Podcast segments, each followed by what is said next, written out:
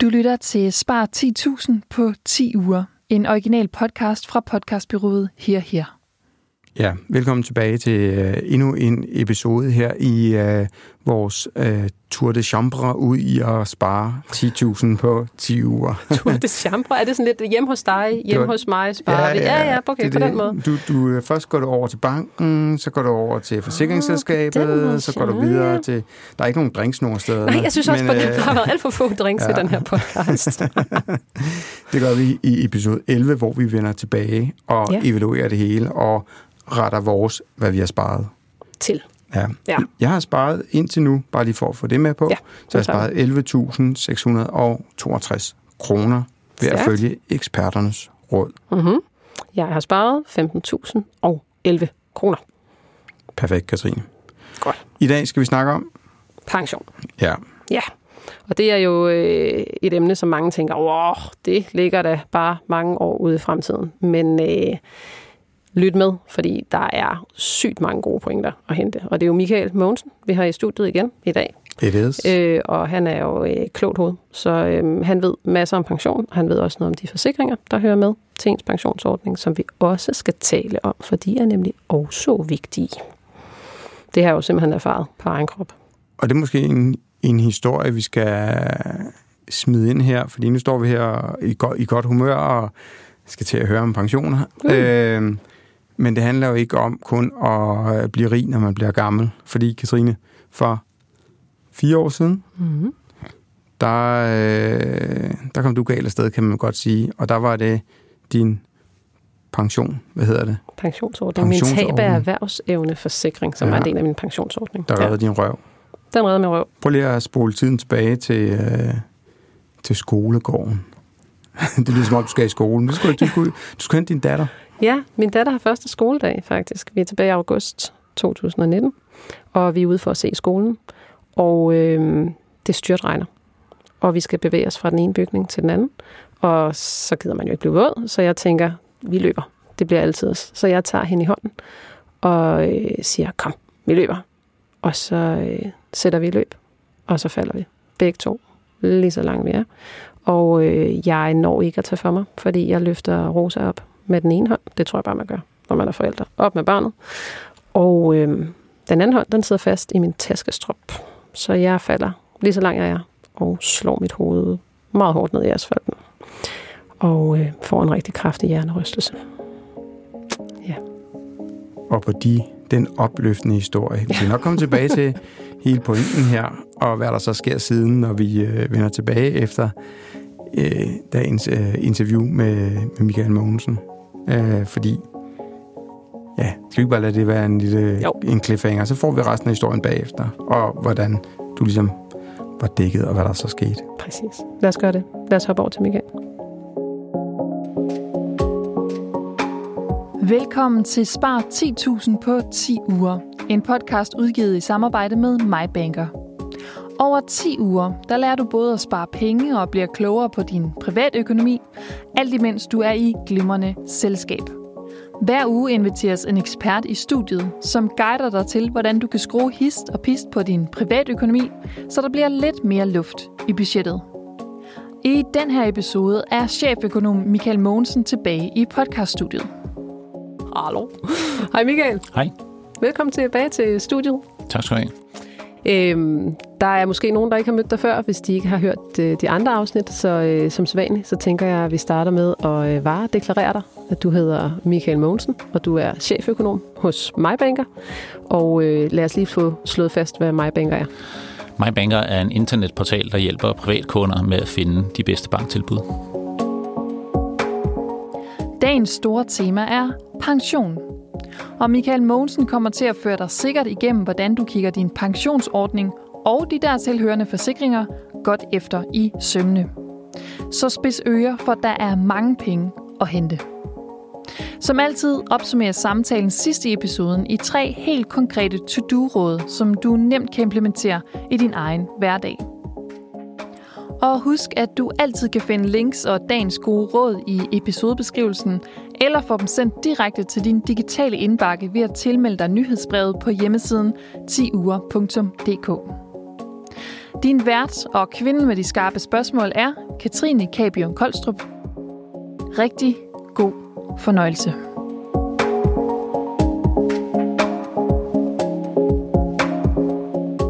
snakke pension. Ja. ja. Og øh, det, øh, vi skal faktisk også snakke om de faktisk forsikringer, som øh, typisk hører med til sådan en pensionsordning, fordi det er også et rigtig vigtigt område. Og for mange kan det måske være et område, som virker lidt fjernt, hvis man er øh, rask og øh, rørig, og der er mange år til, man skal på pension. Øh, og det er måske også et område, hvor man ikke lige hiver sådan penge ud lige her og nu og sparer penge øh, i morgen i forhold til vores mål her i podcasten om at spare 10.000 på 10 uger. Men der er tale om exceptionelt mange penge, der er på spil her, og derfor har vi valgt at tage det med alligevel. Øh, vi skal tale om omkostninger, vi skal tale om risikospredning, og vi skal tale om ratepension versus livrente, øh, og ikke mindst om de her forsikringer, som øh, hører med til en pensionsordning. Og det er sådan lidt et område for sig, så skal vi ikke bare øh, starte med det? Jo, altså en øh, pensionsordning, som man typisk har via sin arbejdsgiver, eller har tegnet privat, men langt de fleste har det via deres arbejdsgiver. Den... Øh, bruger man til at spare penge op til sin pension. Der bliver trukket et eller andet beløb per måned, som man slipper for at betale skat af, før man får pengene tilbage fra sin pensionsordning. Mm. Og så er der, som du nævnte, ofte tilknyttet nogle forsikringer. Ja. Og den vigtigste af de forsikringer er forsikring mod tab af erhvervsevne. Altså hvad der sker, hvis man bliver ud af stand til at arbejde. Ja. Og det kan lyde uh, som sådan lidt fjern, som du siger, hvis man er rask og røring. Men hvis man kigger på statistikken, så er det cirka 20 procent af folk, som på et eller andet tidspunkt i større eller mindre grad benytter deres tab af erhvervsevne. Ja. Men det er så meget, at øh, det er rigtig risikofyldt ikke at tage den, ja. og ikke at tegne den. Hvis man får en tagsten i hovedet som 32-årig eller 48-årig, så skal man sidde ganske længe derhjemme og vente. Og hvis man ikke har en tab af erhvervsevneforsikring, så får man en pension. Og hvis man har et nogenlunde godt job, så er indkomstforskellen på de to situationer ganske stor.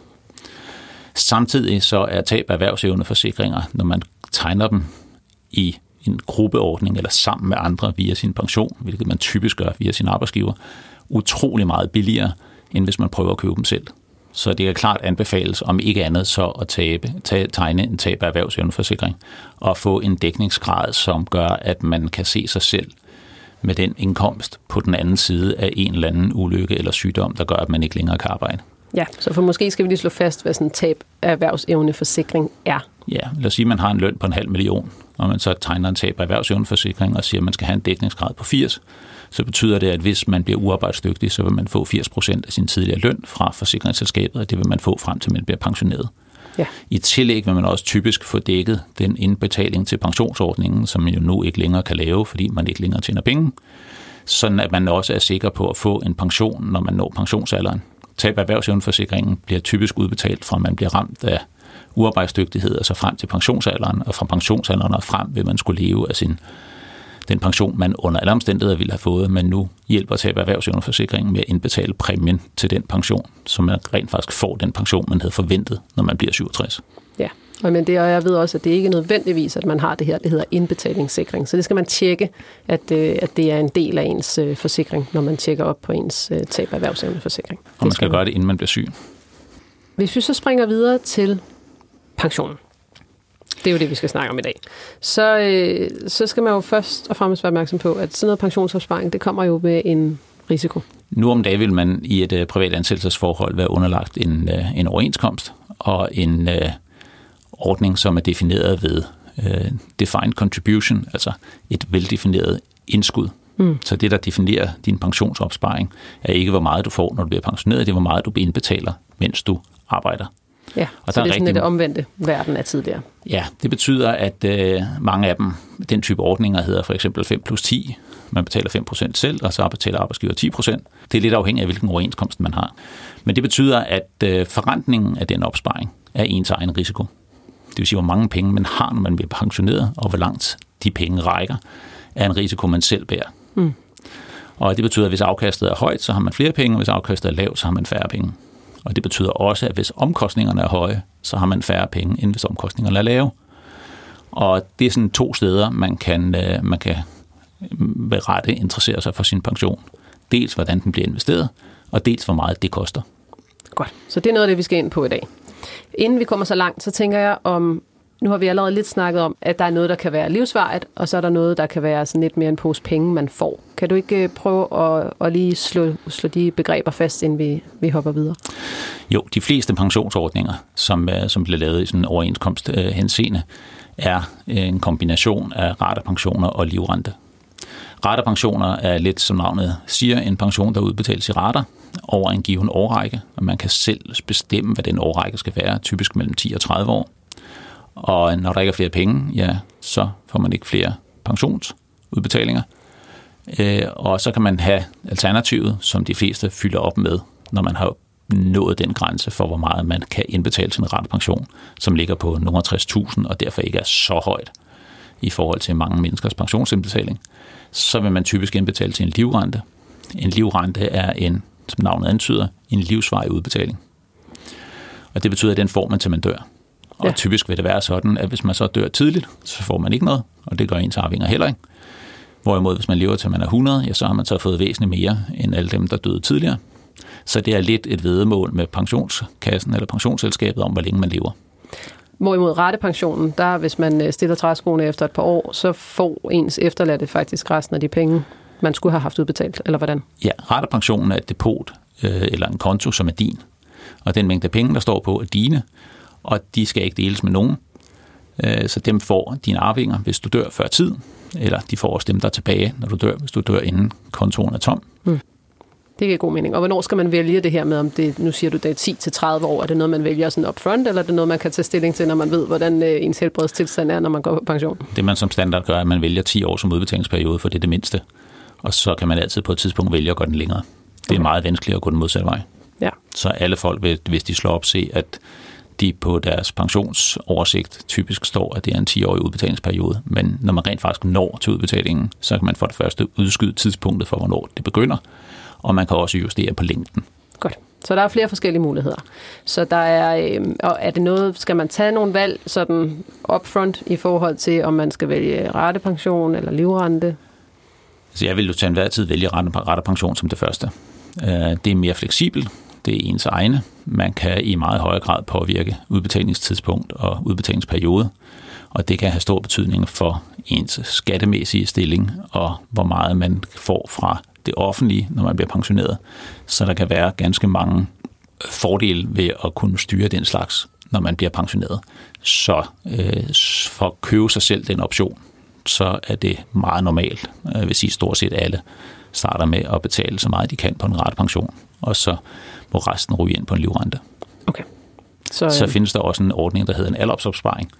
Ja. Den er ikke skattebegunstiget, forstået på den måde, at der indbetaler man beskattede midler, hvorimod ratepension og livrente, de penge, man indbetaler dertil, betaler man arbejdsmarkedsbidrag af, når man indbetaler dem, men man betaler ikke skat. Okay, og når du siger det der skattebegunstiget, og man betaler det med beskattede midler, altså du betaler det med penge, du har betalt skat af? Ja, aldersopsparing er penge, du har betalt skat af. Så ja. det er penge, der, når du har bank, pengene er kommet ind på bankkontoen for din løn, så sætter du dem så ind på en aldersopsparing. Det betyder så også, at man heller ikke betaler skat, når man får pengene tilbage. Og derfor er der heller ikke noget modregning i nogen offentlige ydelser. Det kan være vældig fordelagtigt, hvis man vælger at opspare på et sent tidspunkt i ens liv. Og modsat er ratepensioner og livrenter, hvor man betaler arbejdsmarkedsbidrag. Det vil sige, at man får 100 kroner i løn, så betaler man 8 kroner i arbejdsmarkedsbidrag, så ryger der 92 kroner ind på pensionsopsparingen. Hmm. Den dag, man så får pensionsopsparingen udbetalt, så betaler man skat. Altså man betaler ikke arbejdsmarkedsbidrag, det har man betalt, man betaler indkomstskat. Og, øh, og det vil sige, at de 92 kroner bliver så reduceret med det, der er skatten på det tidspunkt, man får pengene udbetalt. Okay. Og hvornår skal man så vælge den her alderspension? Eller alders, hvad kan du? Det kan aldersopsparing. Aldersopsparing. Øhm, der er det er relativt begrænset, hvor meget man kan indsætte på den, indtil man når en øh, periode, et antal år inden ens pension, hvor man så kan indbetale væsentligt mere. Og jeg vil sige, hvis man ikke betaler topskat af ens løn, øh, så kan aldersopsparing godt være et meget fornuftigt sted at sætte sine penge hen. Fordi man ikke får en, en forskel i beskatningen ved ind- og udbetaling, fordi man har allerede betalt skat.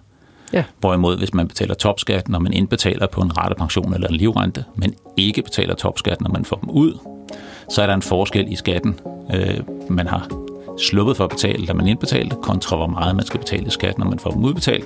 Og det gør alt andet lige den type ordninger lidt mere interessante, hvis man betaler topskat, end hvis man ikke gør.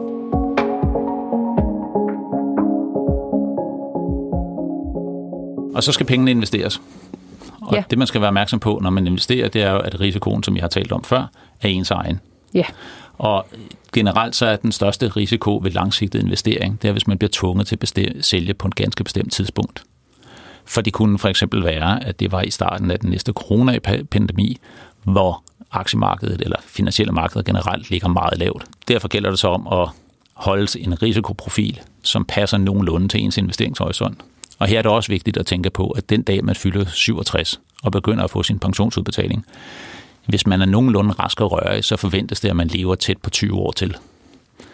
Og det vil sige, at halvdelen af de penge, man har på sin pensionsopsparing, dem skal man altså først bruge om 10 år frem. Mm. Så man behøver ikke at have alle sine penge i kontanter den dag, man går på pension. Fordi at man skal reducere risikoen. Man kan godt tillade sig at have nogle af dem placeret i investeringer, der giver lidt mere i afkast end bare en bankkonto. Ja. Og hvordan ens risiko så er, afhænger jo lidt af, hvilken pensionsordning man har, hvilken overenskomst man er under, hvis man nu arbejder i industrien. Jeg tænker, men inden vi kommer så langt, så, tænker jeg, så, så bare lige for at slå fast, så hvis der er lang tid til, du skal på pension, så kan du godt tillade dig at have en, en relativt høj risiko ja. investering. Men hvis det nærmer sig, så er det, at du skal skrue ned for, øh, for risikoen, fordi der, der kan du se, der begynder at være et tidspunkt, hvor du er tvunget, altså når du bliver 67, til at begynde at, øh, og, og hvad hedder det, sælge eller komme ud af den her investering, altså du begynder at få dine penge udbetalt. Ja, så Godt. ved du, du kender allerede nu nogle datoer for, hvornår du skal realisere noget af din investering, og så er det jo vældig praktisk, hvis det ikke er i et eller andet, hvis værdi svinger meget ofte og meget, så du risikerer at skulle sælge på et ærgerligt tidspunkt. Okay, så lang tid til høj risiko, kort tid til lav risiko. Ja.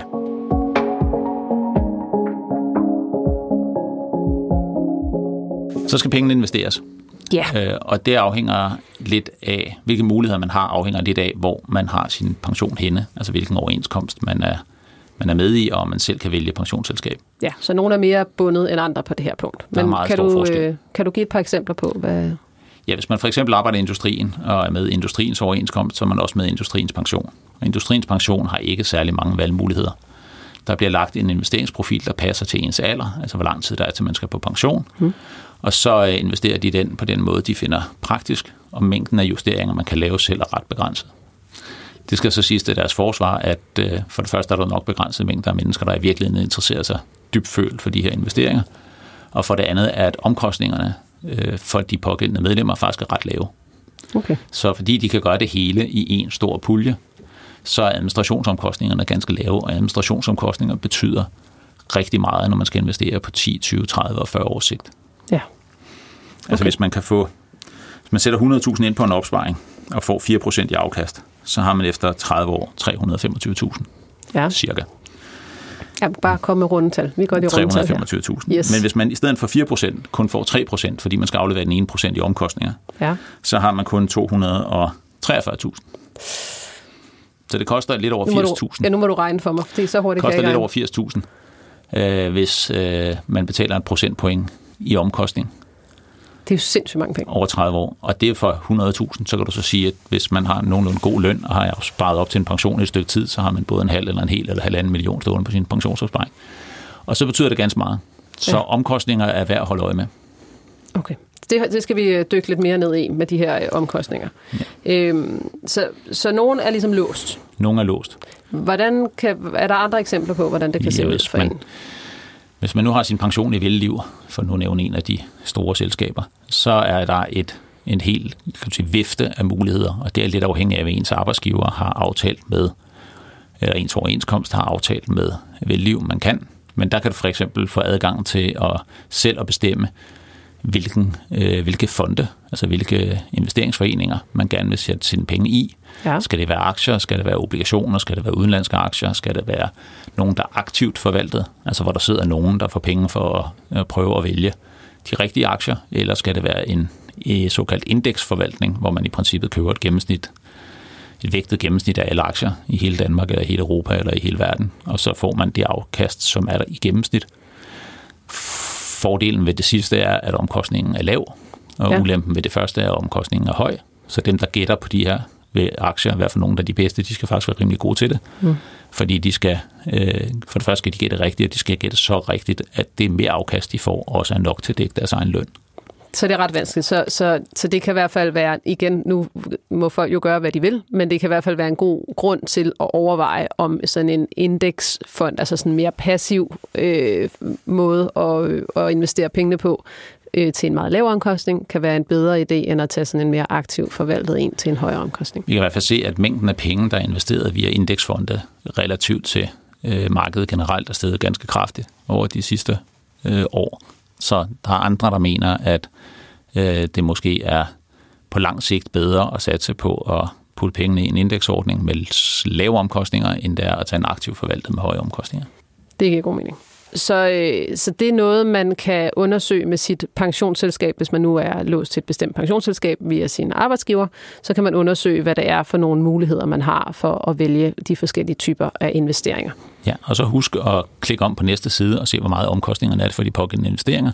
Fordi sådan nogle aktivt forvaltede fonde kan snilt koste det meste af 2 point om året, mens en indeksfond øh, koster, mm, burde koste under en halv. Og ude i den virkelige verden, altså ude i den store udland, kan man få den slags helt ned til 0,2, måske endda mindre okay. procentpoint om året. Så hvis vi nu bliver inden for pensionsselskaberne lige nu, så ja. er der måske en forskel på helt op til halvanden procentpoint. Og det vil sige, i forhold til det eksempel, du gav før med, hvor hvis man havde puttet 100.000 ind på, på en pension og fik henholdsvis 4 og 3. 4 og 3, så er det faktisk endnu vildere, den forskel. Den bliver endnu større, ja. ja. Så når vi nu snakker om de her omkostninger, så ved jeg, at der er øh, et, et sådan lille forkortelse, der hedder OOP. Kan du ikke lige øh, forklare, hvad det er, den øh, står for? Ja, OOP står for årlige omkostninger i procent, ja. øh, og har jo været brugt på banklån i rigtig mange år. Øh, og det fordelen ved det er, at man regner alle øh, omkostninger sammen i et tal. Og der findes et nogenlunde tilsvarende tal for øh, investeringsfonder og investeringsforeninger, ja. der viser, hvor stor er den samlede omkostning. Og der gælder det så om at holde øje med, at det tal ikke er alt for højt. Ja, så når vi snakker om omkostninger her i podcasten, så er det, skal du ind og kigge efter den her OOP.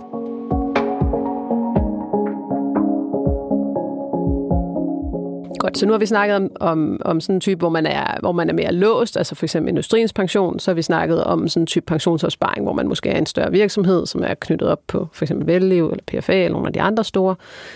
Så er der også, hvis du ikke ligesom er bundet på hænder og fødder øh, på, øh, på de her parametre, hvad, hvad, så er der en tredje mulighed.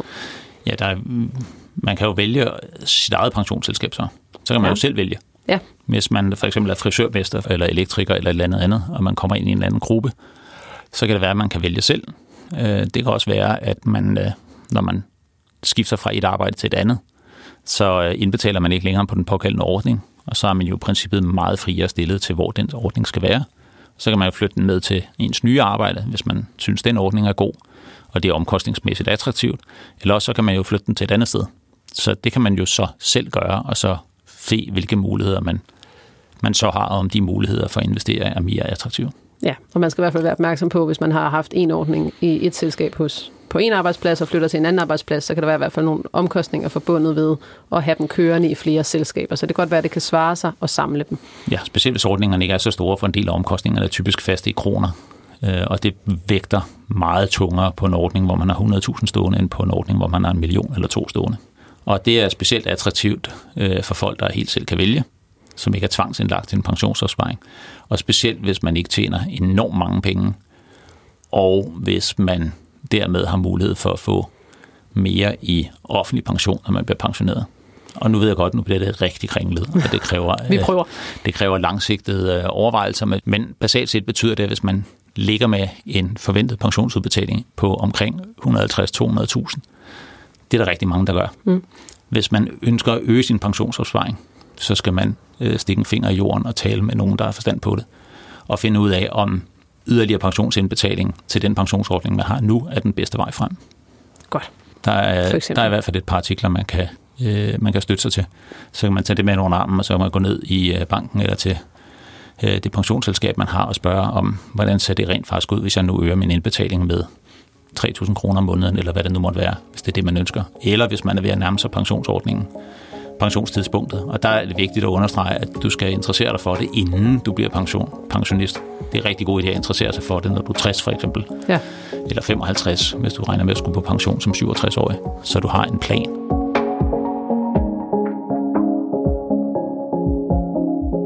Michael, Ja. vi er kommet til øh, vejs ende, skulle jeg til at sige. Det er vi ikke. Vi er kommet til de tre to-dos. Ja. Og øh, den første, den handler om at starte med, så man har fået et overblik over, hvad det er for nogle pensionsordninger, man har. Ja, hvis man har haft mere af det arbejde, så har man muligvis også mere end en pensionsordning. Ja. Og det er en vældig god idé at starte med at få sig et overblik over, hvilke pensionsordninger man har, hvilken dækning det giver. Det kan man jo gøre ved at gå ind på de enkelte pensionsselskabers hjemmeside, eller man kan gå på pensionsinfo.dk. To-do nummer tre. To-do nummer tre, tjek dine investeringer. Ja. Øh, tjek, hvordan din øh, pensionskonto er investeret, om du har den risikoprofil, som passer med dine egne ønsker, og om du har nok risiko, specielt hvis du er ung. Øh, så er der meget lang tid til, at pengene skal bruges, og historisk er det sådan, jo mere risiko man tager, altså jo mere aktier man har for eksempel, jo større afkast ender man med at få over meget lange perioder. Så det kan godt betale sig at tage relativt meget risiko, hvis man er i slutningen af 20'erne eller starten af 30'erne. Det vil man statistisk set blive belønnet for, når man bliver pensioneret. På den anden side, hvis man, øh, som vi har talt om, er meget nervøs for værdiudsving, så skal man selvfølgelig have en risikoprofil, der gør, at ens dagligdags liv ikke bliver øh, meget fokuseret på udviklingen i de finansielle markeder. Og, øh, og det skal man sørge for, at passer med det, man gerne vil have. Og så skal man tage det under armen og gå ned til sin pensionsselskab og sige, jeg vil gerne have noget mere risiko i aktier for eksempel. Eller jeg vil gerne have noget mindre. gerne afhængig af, hvad man mindre. finder ud af. Ja. Godt. Så det var to-do nummer tre. Ja. Så snyder vi lidt i dag. Ja. Og så tager vi faktisk en to-do nummer 4. For der er en anden del, som også er rigtig vigtig, og den handler om den her lille bitte forkortelse, OOP, altså årlige omkostninger i procent. Det er de administrationsomkostninger, man betaler for, at øh, pensionsselskabet forvalter øh, din pensionsopsparing. Og den her OOP kan altså variere helt vildt afhængig af, hvordan din pension er investeret. Så anden del, det er at tjekke, hvad din OOP er, og om hvilke muligheder du har for at bringe den ned. Og det kan du tjekke ved at gå ind på din egen side på øh, dit pensionsselskab og se under omkostninger. Og så se, hvilke muligheder du har for at nedbringe den. Du kan også ringe til dit pensionsselskab. Det er måske det allernemmeste at høre, hvilke muligheder du har. Jeg synes, du skal tjekke det ud, for der kan være rigtig mange penge at hente. Og hvis du vil prøve at få en fornemmelse af, hvor mange penge det egentlig drejer sig om, så har Michael faktisk hjulpet os med at lave et lille regneark, hvor du kan indtaste nogle meget få tal. Hvor meget har du på din pensionsopsparing i dag? Hvor meget indbetaler du om året? Hvor mange år er der til, du skal på pension? Og så kan du indtaste den OOP, du har i dag, og den, du kan få fremover, hvis du ændrer det. Og så kan du se, hvor mange penge øh, det vil gøre i forskel på din endelige pensionsopsparing. Hvis du vil have fat i det her helt simple lille regneark, så tilmeld dig vores nyhedsbrev på øh, www.10uger.dk, og det er altså 10 med tal, så øh, sender vi det med ud i de næste nyhedsbrev. Med de ord, så vil jeg smide dig tilbage til slutningen på min og Michaels pensionssnak. Godt. Jamen, øh, så kom vi igennem, så plejer vi jo at lave sådan en opsamling til sidst, om hvor meget vi så har sparet. Og vi har jo ikke rigtig sparet noget sådan lige her og nu. Så er det nok en besparelse, som man får glæde af på et senere tidspunkt. Ja. Altså man slipper for at betale omkostningerne nu, hvis man får nedbragt sine omkostninger i sit pensionsdepot, men gevinsten kommer i form af en højere pension og ikke flere penge på, øh, på bundlinjen. Godt. Så lige nu, for mange mennesker i hvert fald, med mindre man er lige der omkring, hvor man skal sætte på pension, så er den 0. Men til gengæld er det mange hundredtusind, vi taler om i øh, fremtiden. Så Ja. det er værd at gøre noget ved. Det er det. Jamen Michael, det var det for i dag. Tak Tusind tak, fordi du kom. Velbekomme.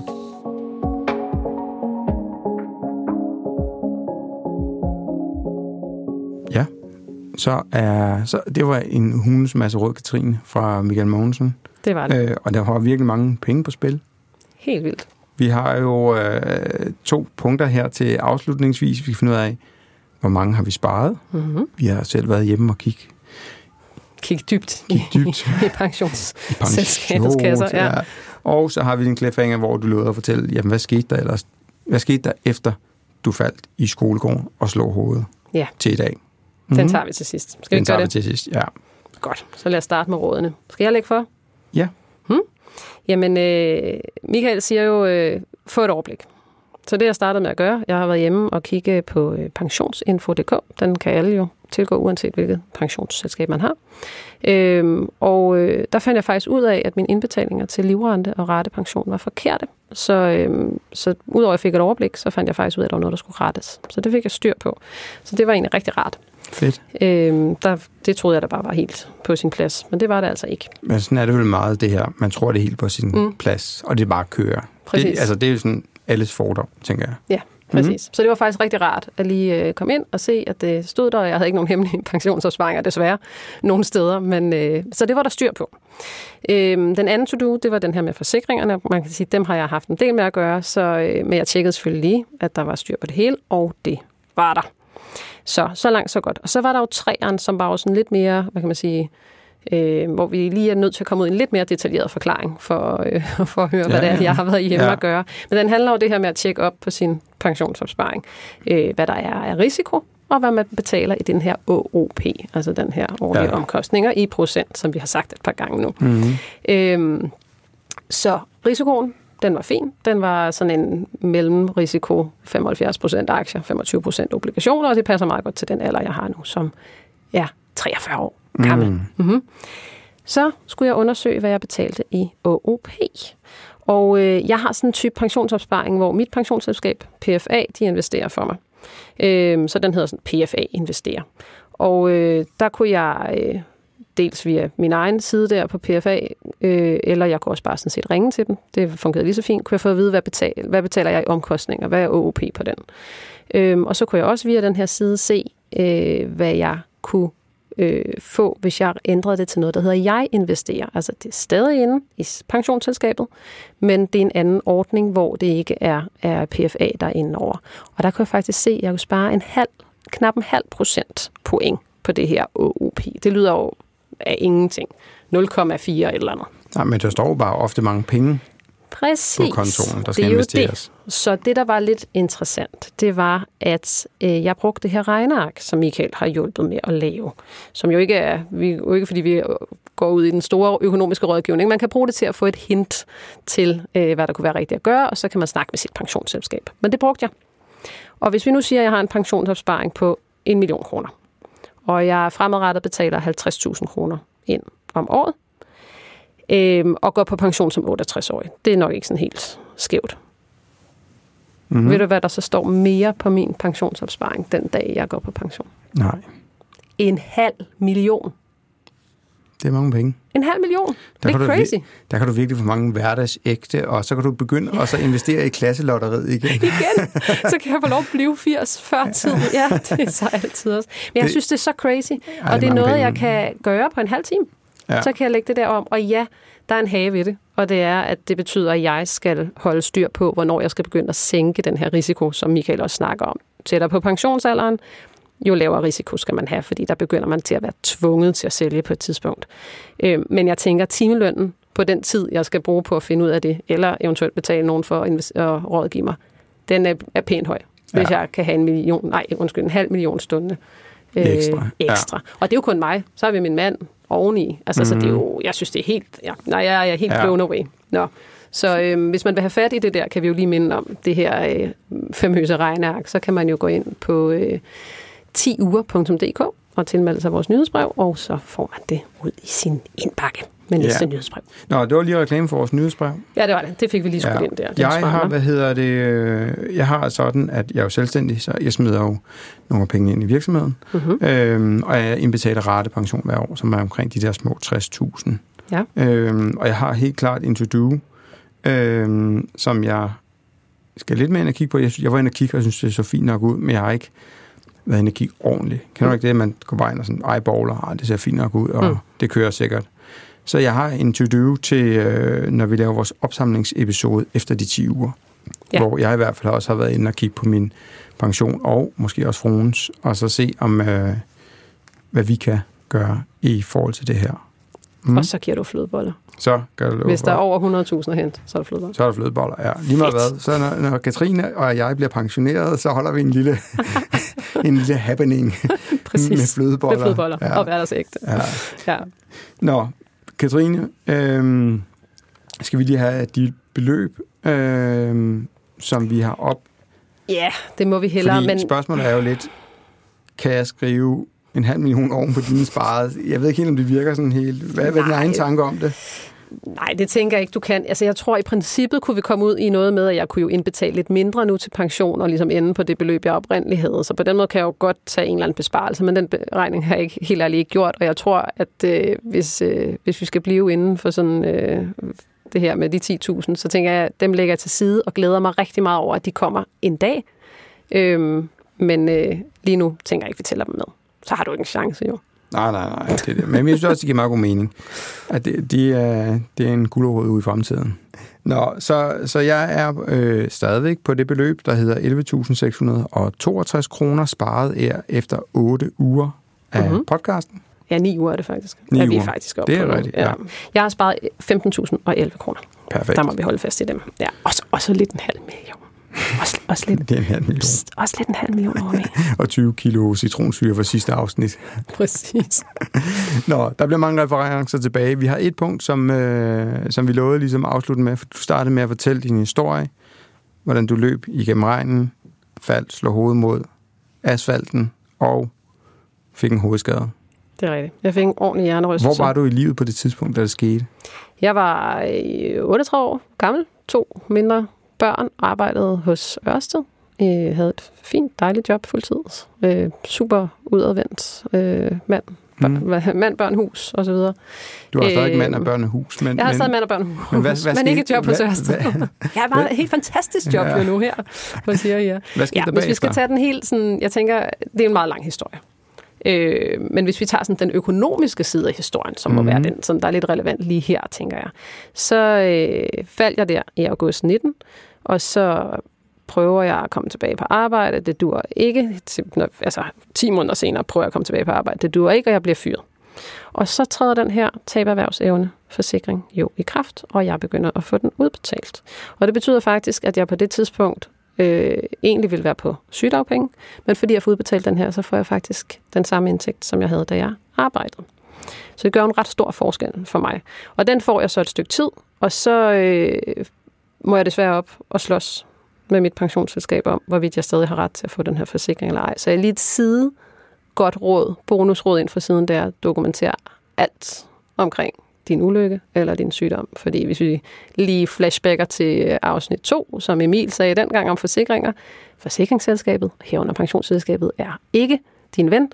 De betaler kun, hvis de absolut skal. Så det får jeg lige en lyst til at skyde mm. ind her også.